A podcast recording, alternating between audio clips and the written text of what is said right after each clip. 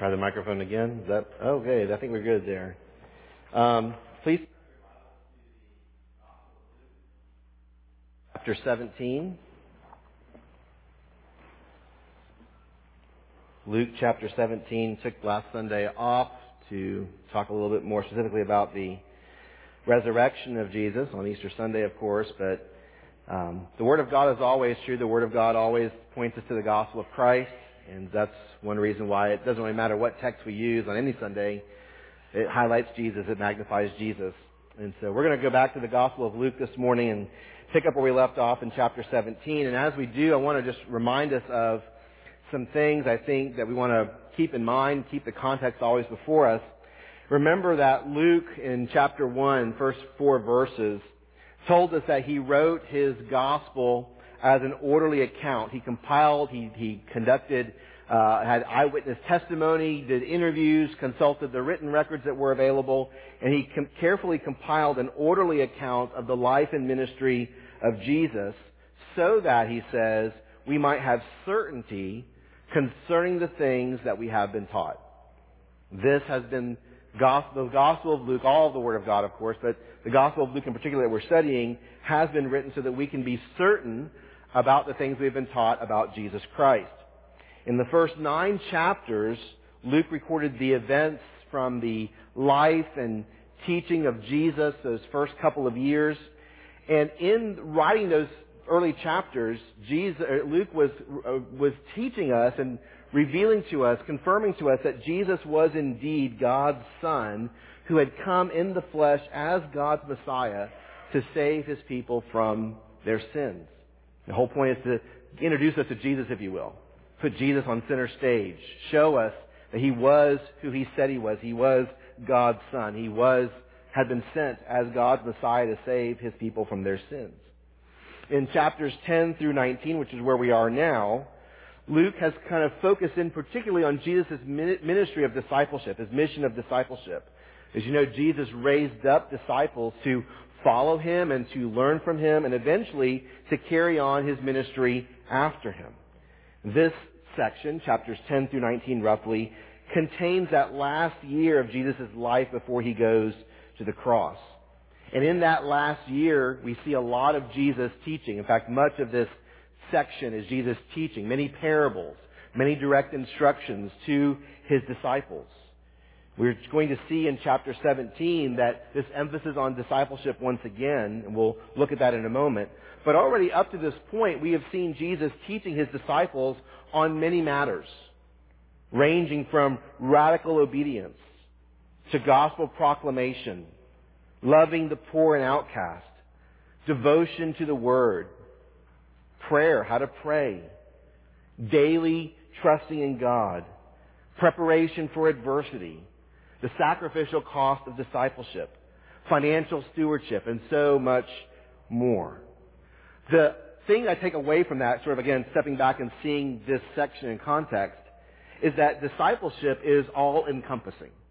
Discipleship isn't about one thing in particular. It is all encompassing. It is about how disciples are to live as disciples. And as Jesus teaches his disciples what that means, he really is addressing every aspect of life. Discipleship is full orbed.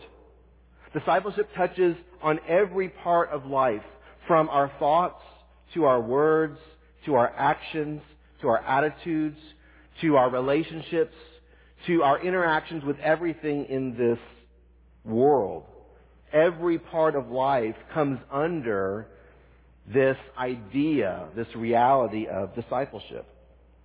And we see that again here in chapter 17, verses 1 through 10. We're going to look at in a moment. Jesus continues teaching about discipleship. And as he does so, he addresses several different aspects of the disciples' walk. He talked about the necessity of watchfulness, the importance of rebuke, the application of forgiveness, the impact of faith, the essentials, the essential of obedience. These instructions are all part of discipleship. As we read through the text together today, you might say, I'm not sure how all this connects together. It's almost as if it sounds like sort of a stream of consciousness, right? Jesus is just simply giving bullet points on matters of discipleship. It's hard for us to sort of connect these things together. Luke may simply have just been summarizing a longer teaching of Jesus and just kind of giving us that, the Cliff Notes version in this section. But we, when we read these, even though we might not see the connections together, they're very simple to understand. This doesn't take a lot of explanation to understand what Jesus is talking about here. And the importance of these matters of discipleship cannot be denied. So we want to look at the text, Luke chapter 17. I want to start in verse 1 and we'll go all the way to verse 10. And he said to his disciples, Temptations to sin are sure to come, but woe to the one through whom they come. It would be better for him if a millstone were hung around his neck and he were cast into the sea than that he should cause one of these little ones to sin. Pay attention to yourselves. If your brother sins, rebuke him, and if he repents, forgive him. And if he sins against you seven times in the day and turns to you seven times, saying, I repent, you must forgive him. The apostle said to the Lord, Increase our faith. The Lord said, If you had faith like a grain of mustard seed, you could say to this mulberry tree, Be uprooted and planted in the sea, and it would obey you. Will any one of you who has a servant plowing or keeping sheep say to him, when he has come in from the field, Come at once and recline at table? Will he not rather say to him, Prepare supper for me, and dress properly, and serve me while I eat and drink, and afterward you will be able to eat and drink? Does he thank the servant because he did what was commanded? So you also, when you have done all that you were commanded, say, We are unworthy servants. We have only done what was our duty. There are four, I think, four overarching, four basic instructions here that Jesus gives to his disciples that again touch on various aspects of the disciples' walk. They relate to different ways of following Jesus, different ways in which we follow Jesus. And so I just want to kind of go through these for this morning. First, in verses 1 through 3, the first instruction here is beware of leading others into temptation.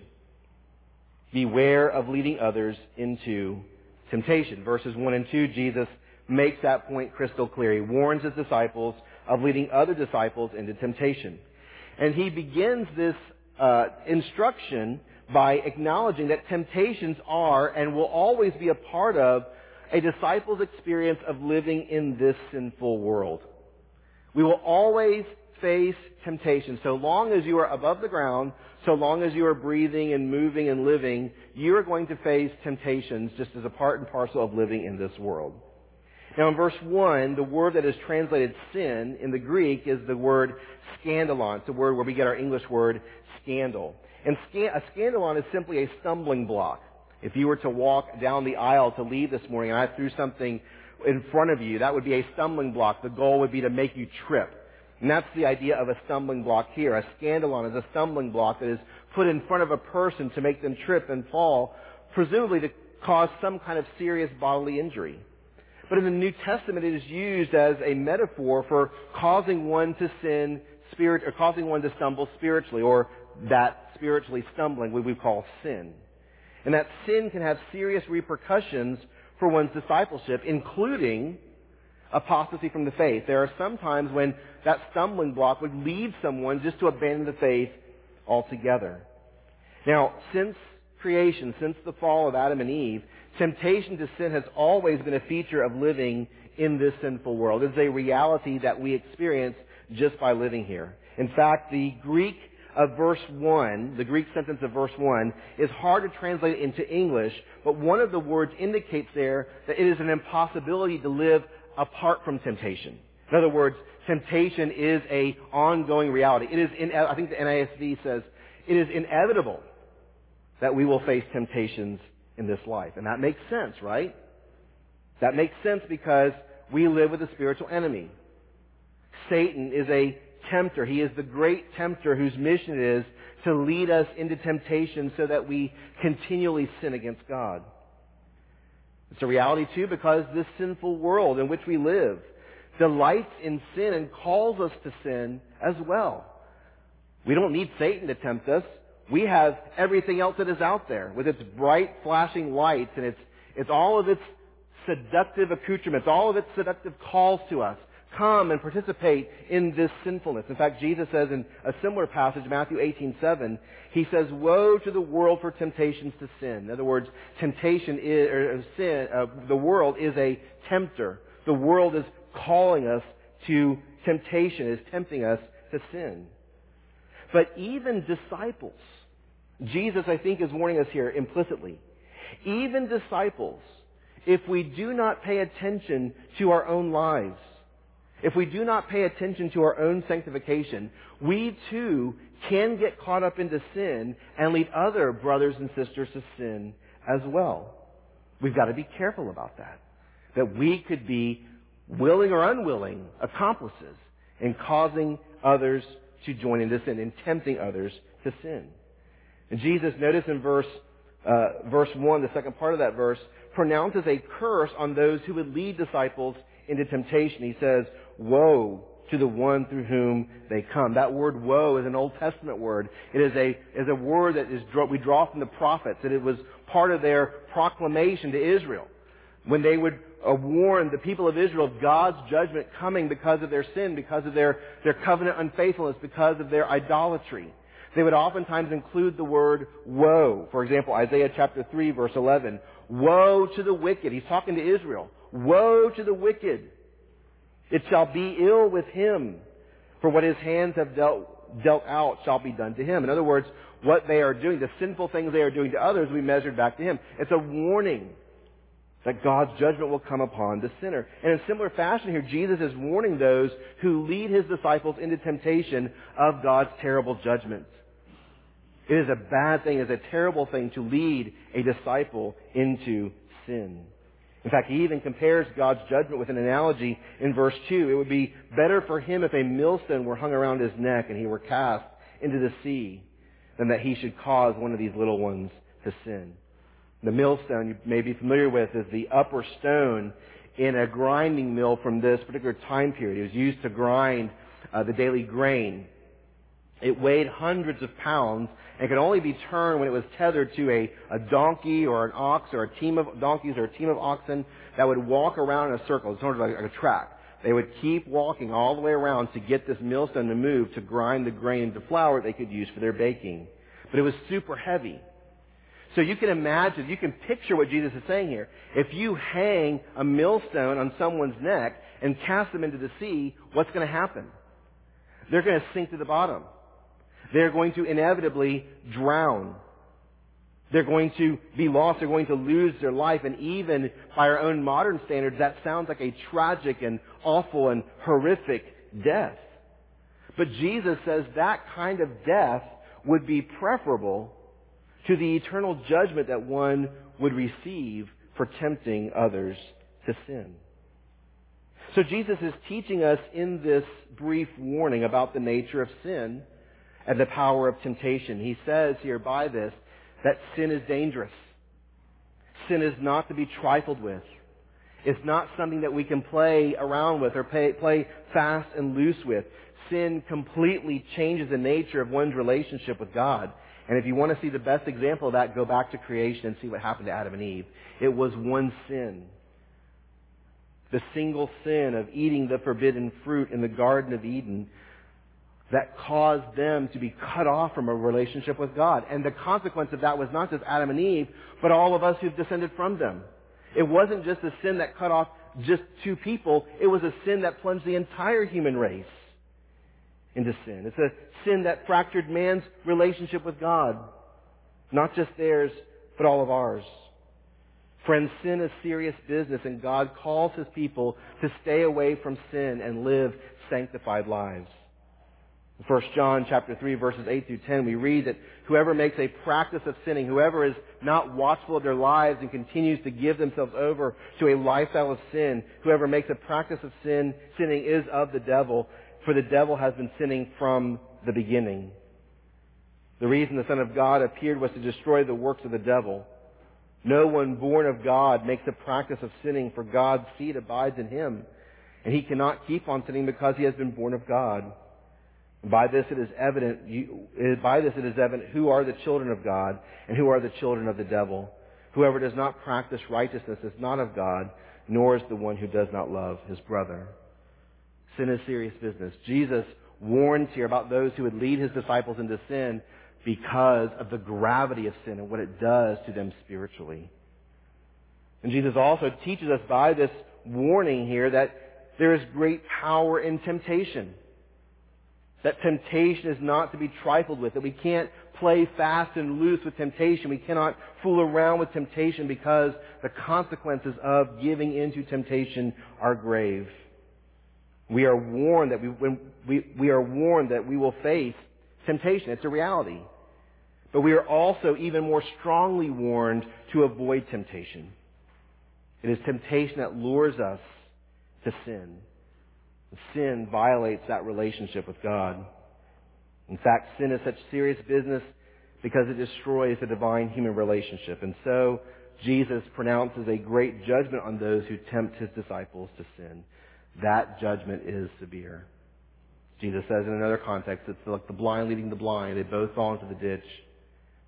Those who would take someone and knowingly, willingly lead them into temptation will face severe judgment. Jesus pronounces the woe of eternal judgment. And so Jesus closes this warning in the first part of verse 3 with an exhortation for his disciples to examine themselves. We ought not to be ones who lead our brothers and sisters into temptation. Pay attention to yourselves, he says. Pay attention to your lives. Examine your own heart. Examine your own lives so that you are walking in holiness, so that you're walking in sanctification, so that you're not walking in sin and you're not leading others into sin.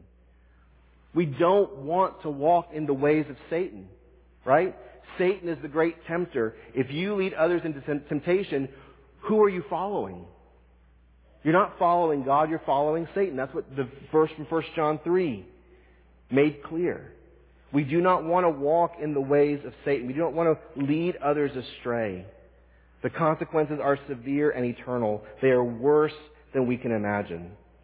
So it's important for us to ask ourselves, who are we following? And how are we following Him? We need to pay attention to our sanctification. We need to pay attention to our way of life. We need to continue to walk closely with Christ. We need to be mindful of our personal holiness so that we walk in a manner that is worthy of Christ. We walk in a manner that pleases Christ. We don't want to imperil anyone by our walk. So beware of leading others into temptation. Second instruction comes in verses 3 and 4. Extend forgiveness graciously. Extend forgiveness graciously. Now, again, it's hard to see the connection between verses 3 and 4, or verses 2 and 3. But you can imagine a situation where a brother gives into temptation, right? He's led into temptation. He's sinned against God. He's sinned against the brother. He's sinned against the church. What do you do now with the one who has sinned? If temptation is really a reality of living in this sinful world, there's got to be a way that we can deal with disciples who have given themselves over to temptation. How do we deal with that? Jesus is going to answer us in verse 3.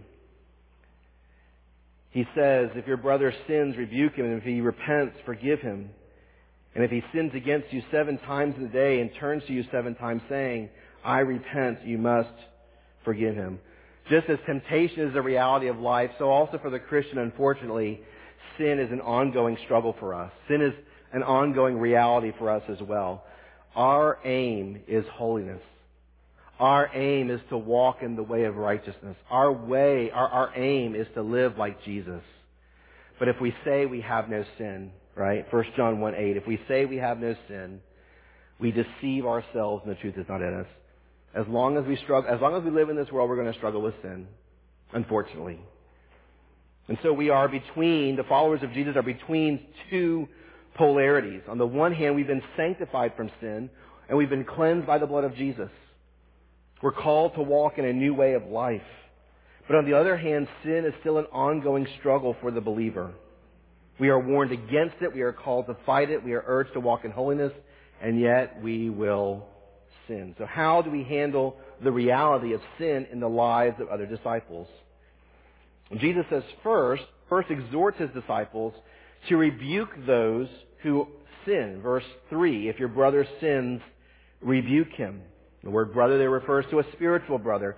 Could also be, is probably, is also is all encompassing, not just brothers, but also sisters. Brothers and sisters, spiritual brothers and sisters, fellow disciples who have entrusted themselves to Jesus in repentance and faith. The word rebuke means to expose one's faults. It means to rebuke. It means, or to reprove. It means to correct. It means to confront. It means to acknowledge. It means to make aware, right? The word rebuke points to a commitment to righteousness. We don't want brothers and sisters to continue living in sin.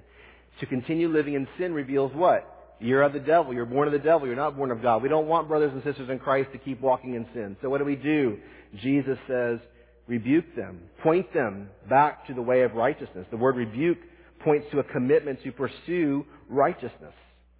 When brothers and sisters err in the faith, we have the responsibility to hold them accountable for the way that they are walking. We want to encourage one another to desire and pursue righteousness as part of our daily living. Friends, God has called us to a high standard. He's called us to the standard of Christ likeness. What kind of holiness did Christ show in his earthly walk? It was absolute perfection. That is what we should strive towards. And one means of grace that God has given to us to help us in that endeavor is one another in the body of Christ. We have brothers and sisters who should help us, partly by rebuking us, by pointing out our sinfulness and helping us to walk in the way of righteousness. Now, before we all get amped up and get ready to go rebuke our brothers and sisters for their sins, let's remember that this is not a license to become the rebuke police, right? It was not a license to put every person's sin under a microscope and go and confront them of every sin in their life. Jesus reminds us in Matthew chapter 7 verses, verses 3 through 5 about what paternal correction involves. He says, Why do you see the speck that is in your brother's eye, but do not notice the log that is in your own eye? Or how can you say to your brother, let me take the speck out of your eye when there is the log in your own eye? You hypocrite. First take the log out of your own eye, and then you will see clearly to take the speck out of your brother's eye. So we want to call our brothers and sisters to holiness, but we want to examine ourselves first and make sure that we are walking in holiness. Just because you want to go rebuke somebody else doesn't mean that you don't need to be rebuked yourself. Right?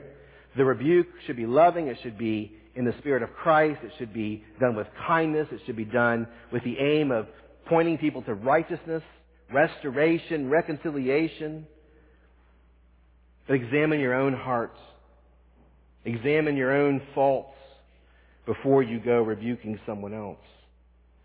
But if we do see a fellow disciple engrossed in a pattern of sin, or we see a brother or sister succumbing regularly to temptation, then we should be quick to rebuke them for the sake of righteousness, for the sake of their own sanctification. We pray that when we need to rebuke that our brother or sister will repent. That's the goal. The goal is not just to point out, the goal is to bring them to repentance. The goal is to bring them back to righteousness. The goal is to bring them back to walking in a manner worthy of the Lord.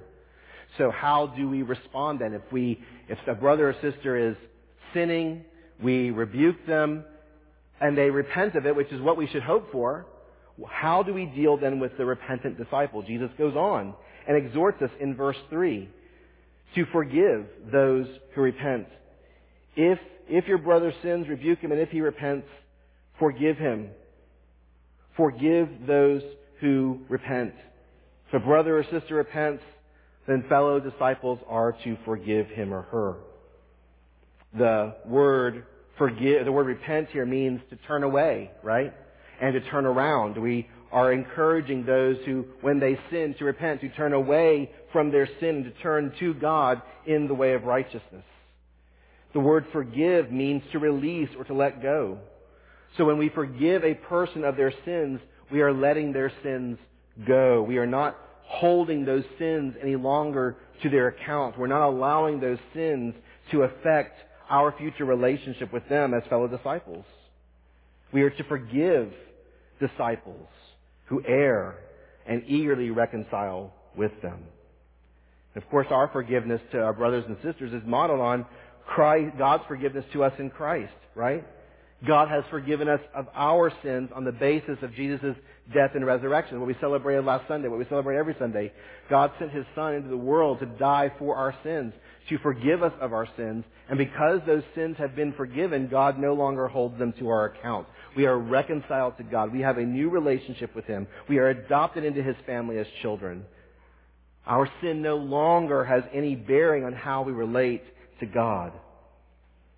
The essence of what God has done for us in Jesus then is a model for how we are to extend forgiveness to those in our body who sin and perhaps even sin against us. So what do we do if a disciple keeps sinning? They re- repent, we forgive, but what if they keep on doing this? And that's a tragic reality, right? The tragic reality is that we will keep on sinning. So how do we deal with disciples who continue to struggle with sin? And Jesus says that as long as they repent, we are obligated to forgive. Verse 4, and if he sins against you seven times in the day and turns to you seven times saying, I repent, you must forgive him. And Jesus here gives us an illustration of a person who sins seven times a day. And as long as he repents every time that he sins, disciples are obligated to extend forgiveness. The word seven there is probably being used not literally but metaphorically in the Old Testament pattern where uh, the word seven in this case would mean frequently or, or constantly. Jesus isn't saying you tabulate and on the eighth time you, yeah, no, can't forgive you today. You've, you've exhausted all your attempts for forgiveness today. You can try to forgive it tomorrow, but you're out. No, Jesus is saying be open-handed in your forgiveness. Extend forgiveness generously. There should be no limitation to how often we extend forgiveness to our fellow disciples. As long as they repent, we are to forgive and to be gracious in extending that forgiveness. We don't hold a grudge, right? Okay, I forgive you because I have to. No, we do it graciously. We do it lovingly. We do it with kindness. We do it with great joy. In fact, in this particular time period, first century Judaism, the rabbinic writings thought, considered it honorable to forgive a person three times.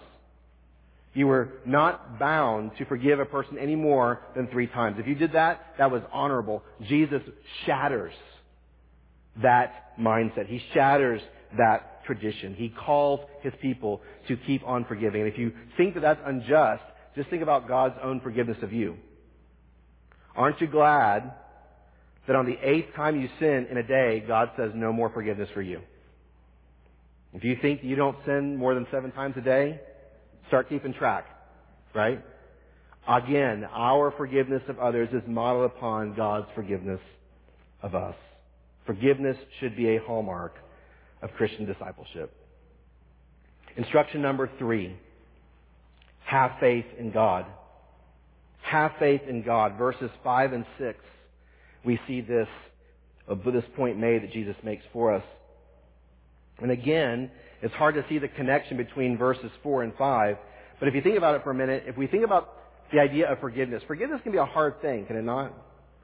Jesus calls us to forgive graciously. He calls us to forgive abundantly. And because forgiveness can be a very hard thing, especially when that sin may be directed to us, or maybe because the consequences extend to us, or because the consequences are so severe, it may be a hard thing for us to forgive.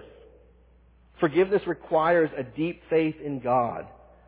And so, it's very possible that the disciples responded to Jesus, his words in verses 3 and 4, to what they say in verse 5. Increase our faith.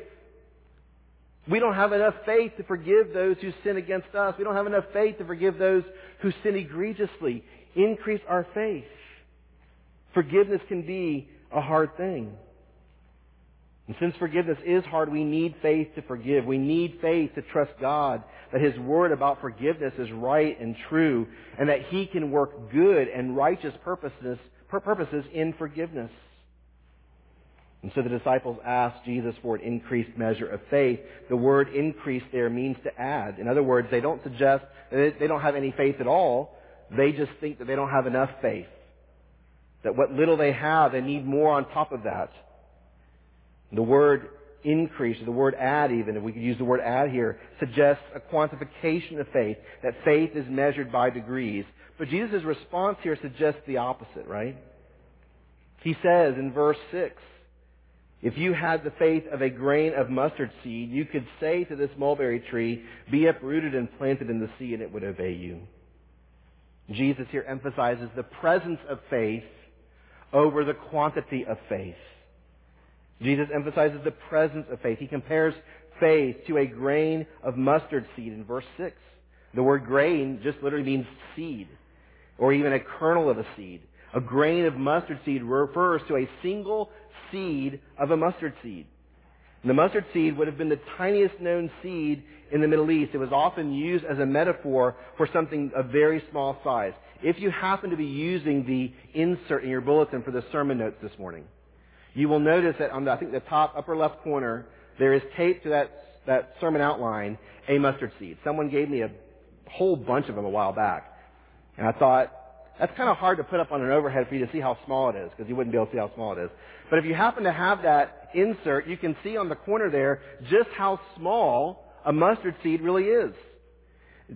From that grain of mustard seed, if you were to plant it into the ground, it would grow up into a tree of, or a shrub of some size. It would sprout and it would grow because the power of growth, the power of maturity was latent in the seed. As long as the seed is given the right conditions, its growth can be maximized.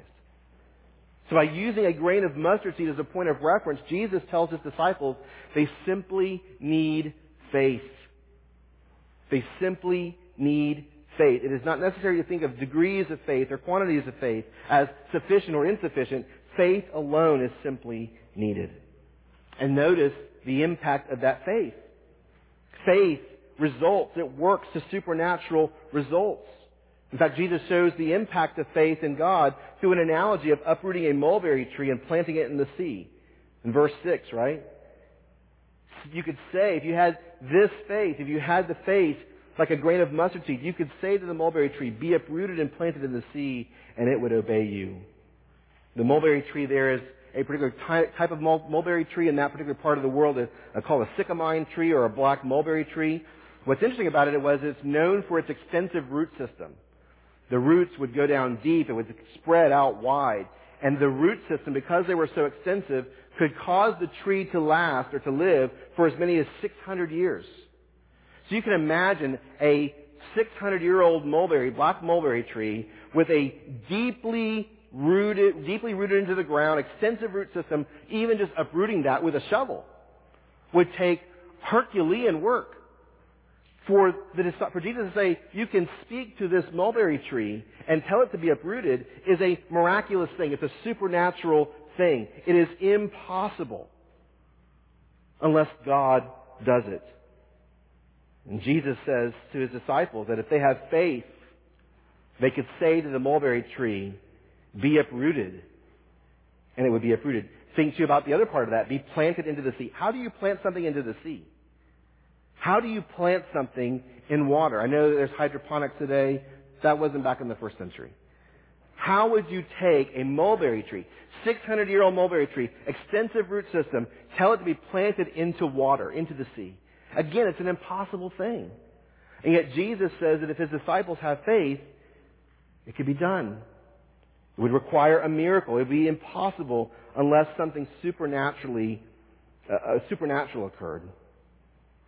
Now, Jesus, of course, is using here a figure of speech, right? He is, as he often does in his teaching, he's using uh, a figure of speech. in this case, it's called a hyperbole or an over-exaggeration used to make an emphatic point.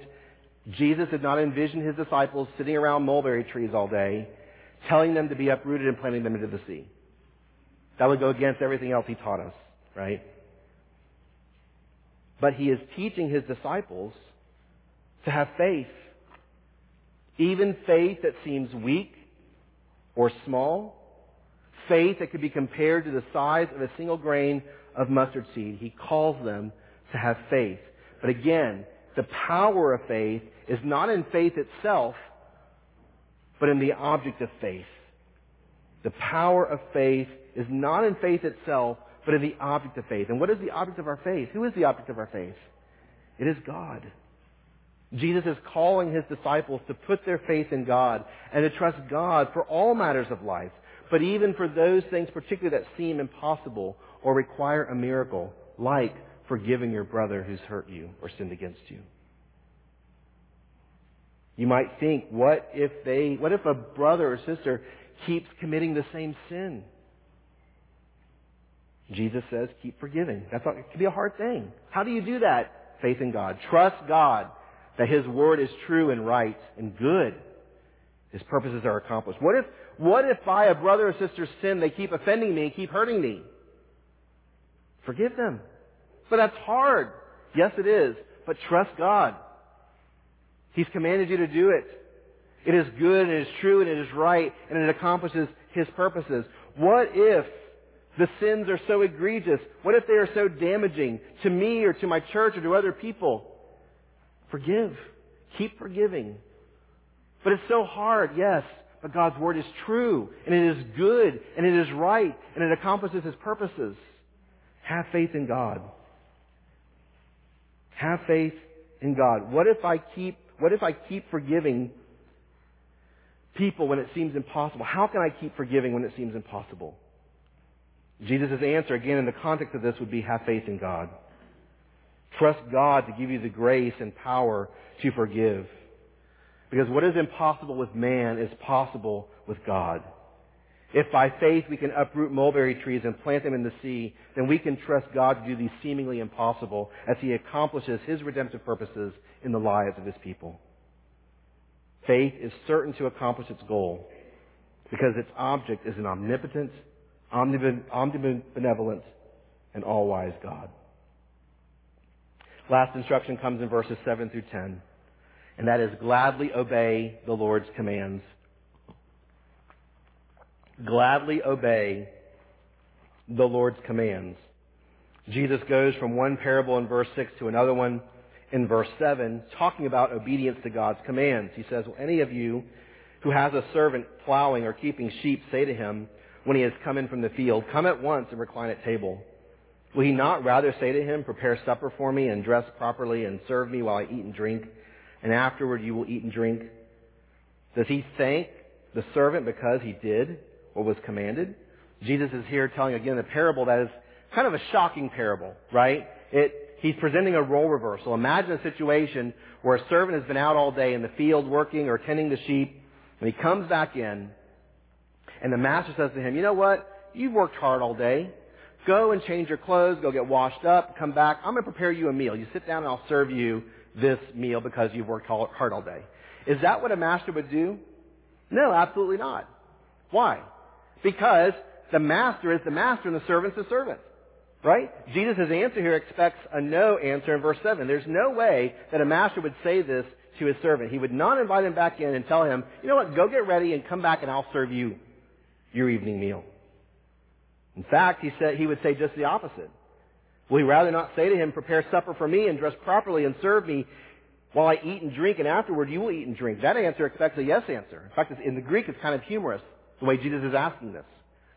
There's no way a master would do such for his servant, but the servant is expected from coming in from working all day in the field and having to continue doing the work of a servant. He comes in after a long, hard day, gets himself ready, he prepares his meal, dresses appropriately, serves the master his meal for as long as the master's at the table, and then and only then, when the master is done, does the servant come and feed himself.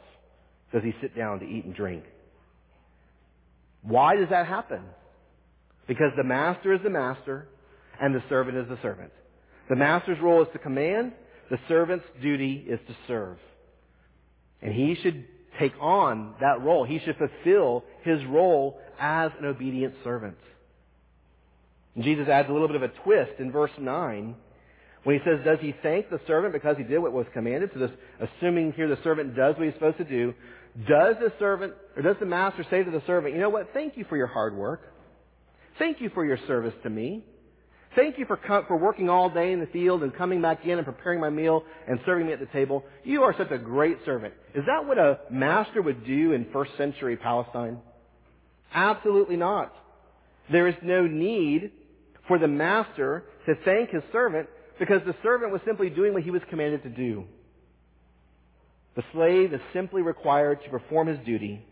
He needs no gratitude or encouragement from his master. And so Jesus applies the parable to his disciples in verse 10. The word so makes that connection very clear.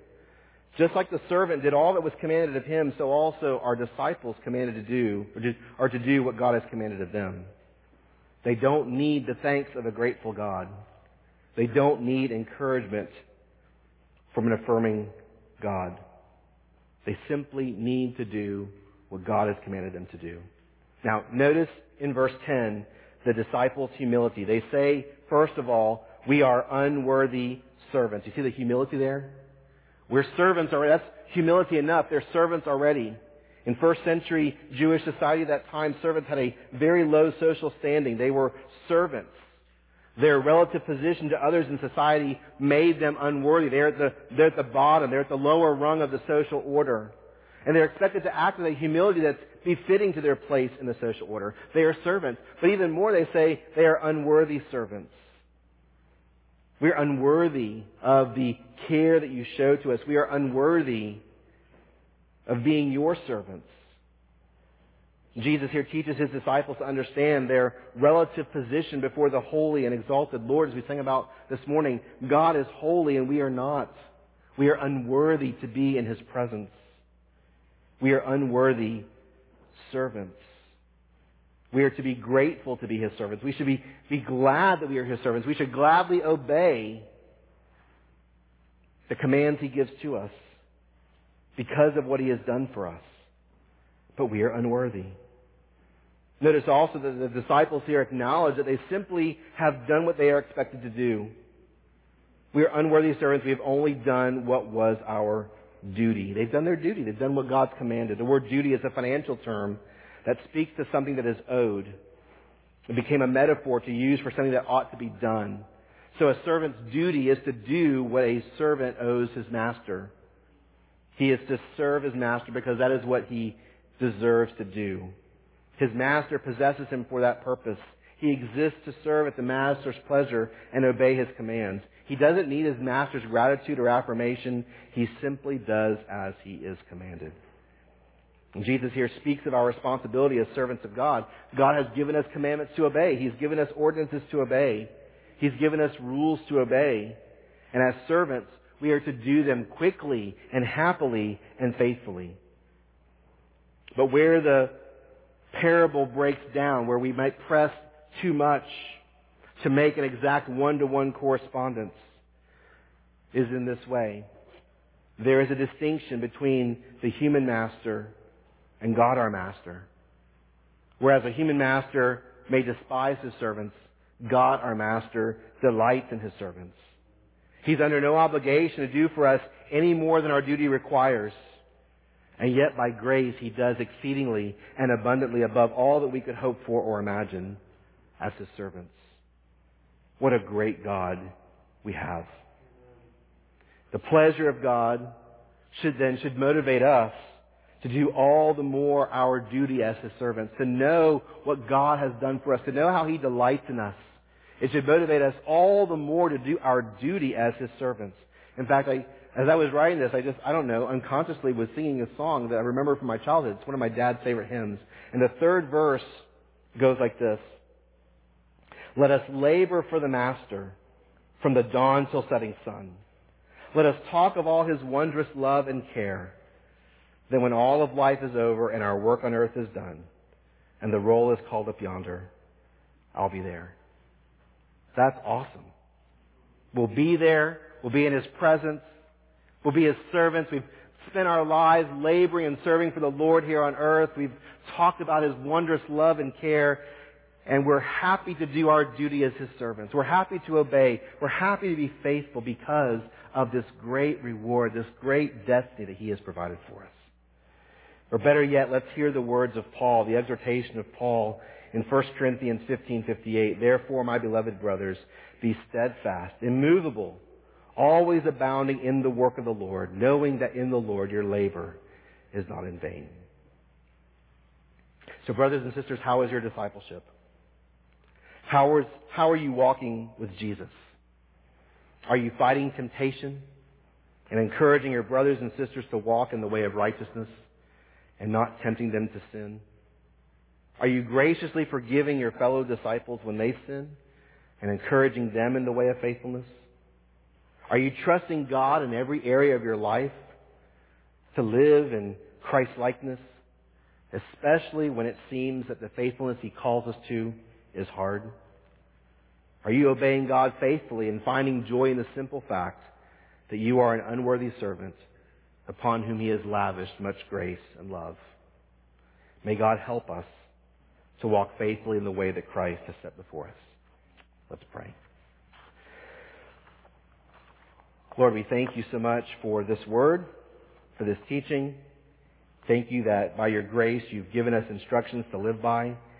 We want to follow Christ faithfully. We want to follow in his steps. We want to imitate him in everything that we do. And we thank you, Lord, that your instruction teaches us about every aspect of life. The things we've heard this morning, Lord, are in, in words, in understanding simple, but in application can be very hard. And so we ask, Lord, you would have your Holy Spirit to help us as we apply these things to our lives. Perhaps there are specific situations that you will bring to mind this week in which we can apply these things. I pray, Lord, that we would be encouraging one another to keep on moving forward to that goal, to that destination that you have reserved for us. In Jesus' name we pray. Amen.